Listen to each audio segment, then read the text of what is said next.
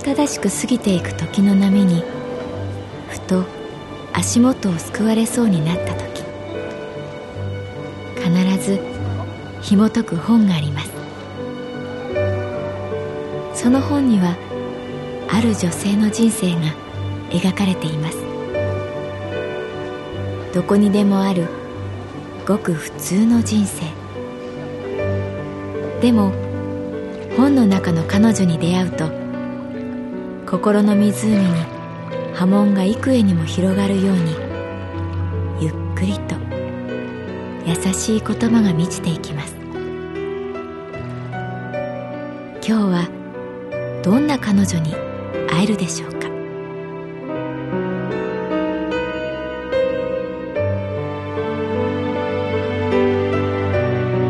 サウンドライブラリー。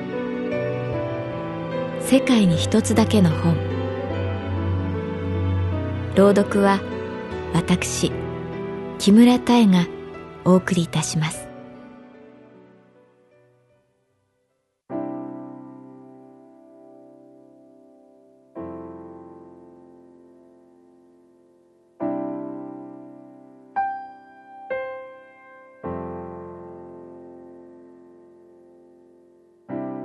私の名前は月原かな子38歳。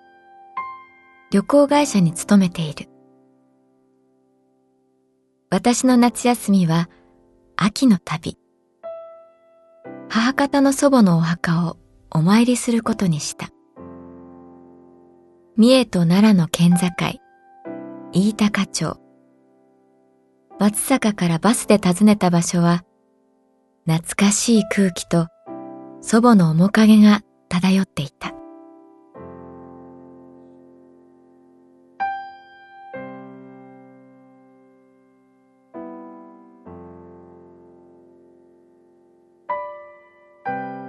祖母のお墓があるお寺に山ゆりと菊を持っていく。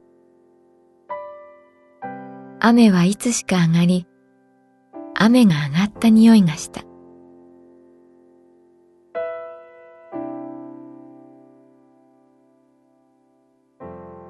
お墓をきれいにして花を供える。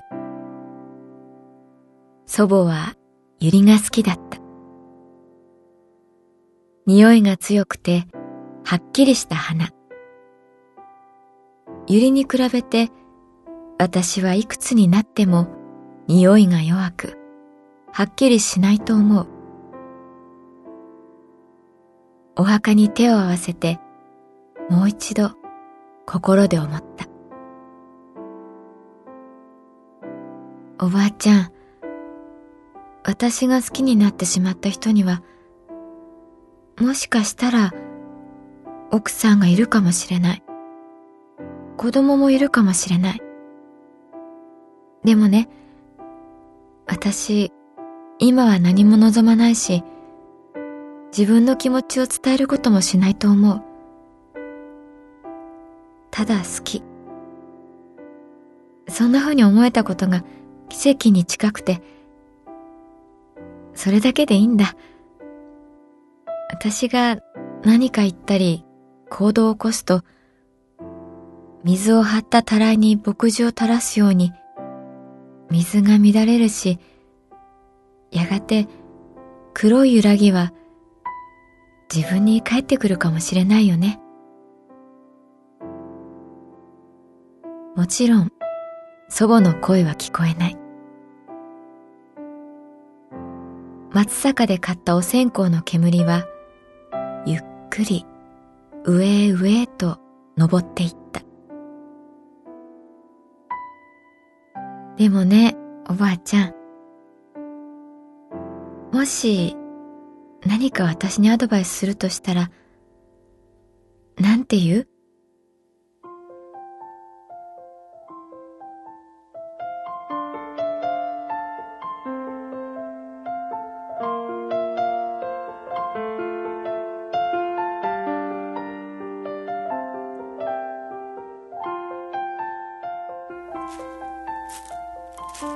足音が近づいてきたお寺の住職さんだ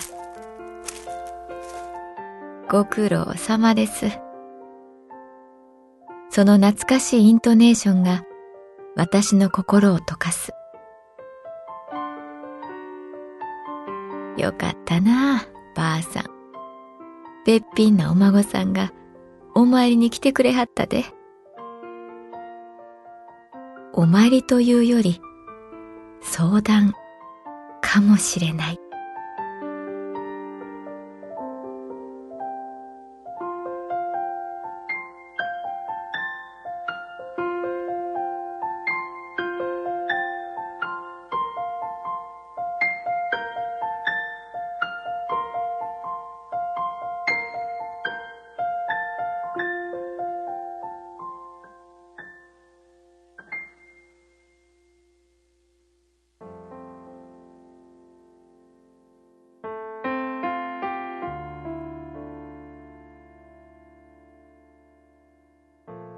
おばあちゃん、私が好きになった人はね、私が勤める旅行会社に来るお客様なの。東京神田神保町にある出版社の編集の人。取材旅行や接待の出張。なぜか私が担当することになって。名前は西谷宗太郎さん。来店するたびに自分が関わっている雑誌を持ってきてくれた。それはアラフォー向けのライフスタイル月刊誌で毎回よかったらどうぞと雑誌をくるっとひっくり返してこちら向きにして渡す。その時のちょっと照れたような笑顔がよかった。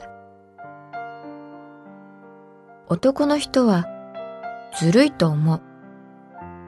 こんな風に封じ込めておいた少年を突然さらけ出すから。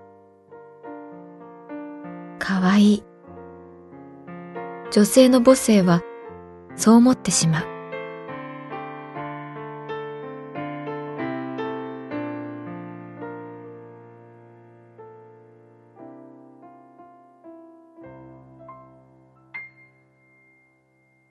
西谷さんが担当している企画は、綺麗な水を探す旅。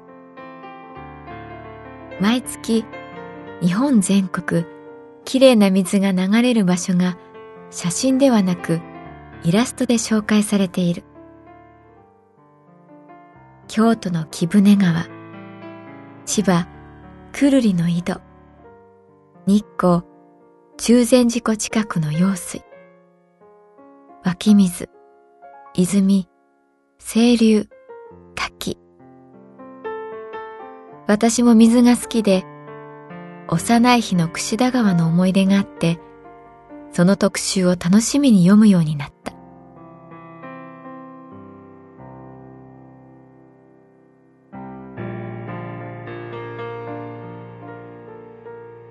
ある時、西谷さんが言ったの。三重県の飯高町というところに行きたいんですが。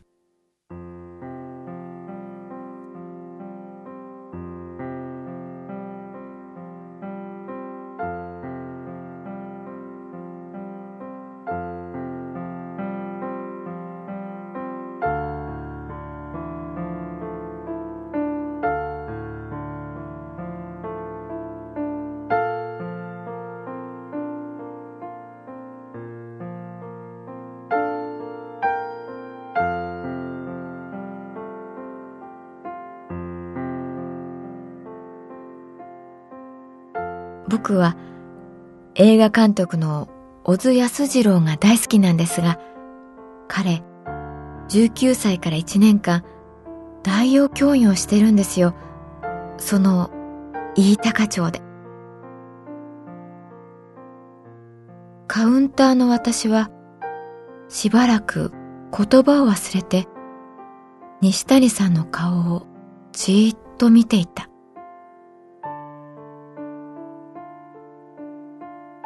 小津の実家がそっちで肥料の会社をやっていたんですね。学校で問題ばかり起こし、まともに大学に行かないオズを更生させようと、親が小学校の先生の任を与えたというわけです。西谷さんは私の驚きには気づかず話し続けた。随分変わった先生だったようです。その当時の先生と生徒というのはかなり距離がありました。生徒にとってはとてつもなくおっかない存在だったんです、教師って。でも、オズは違った。年齢が若かったこともあるでしょう。でも、根本のところは、彼が学校にいい思い出がなかったところに起因している。そう、僕は思います。こんな先生がいたらいいな。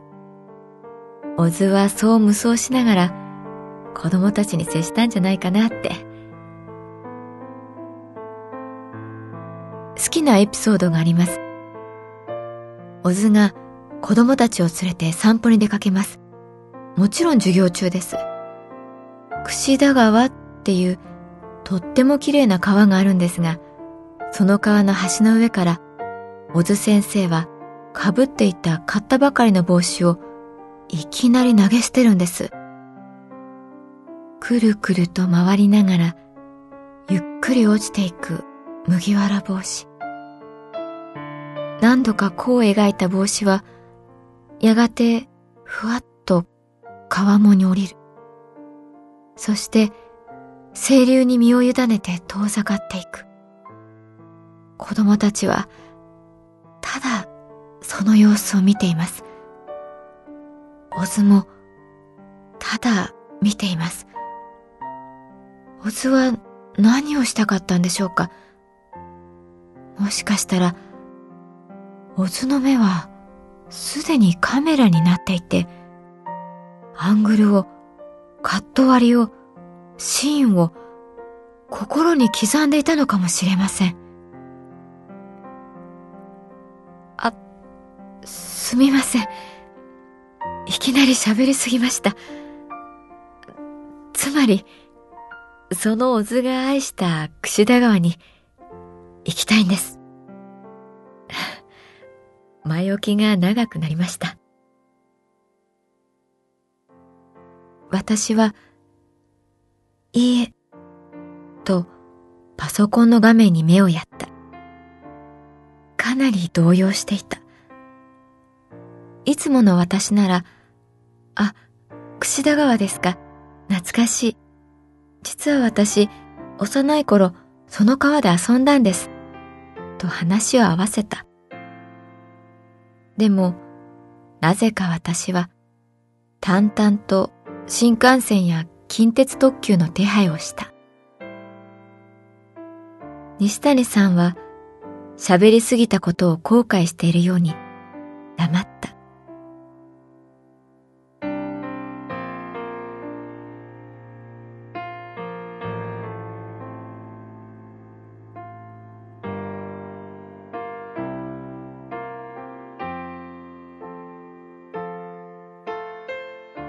電車やレンタカー、宿の手配が終わり、確認を済ませた後、つぶやくように西谷さんは言った。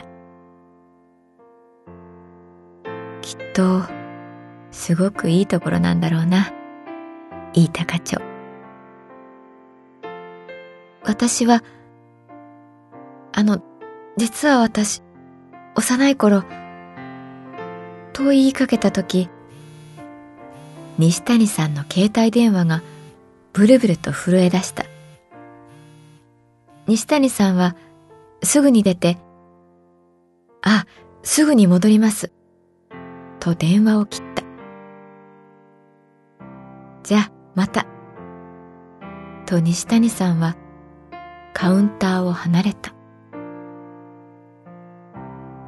私の言葉はまるで小津安二郎が投げた麦わら帽子のように宙をさまよい、くるくると弧を描いた後、川に落ち、やがてゆっくりと消えた。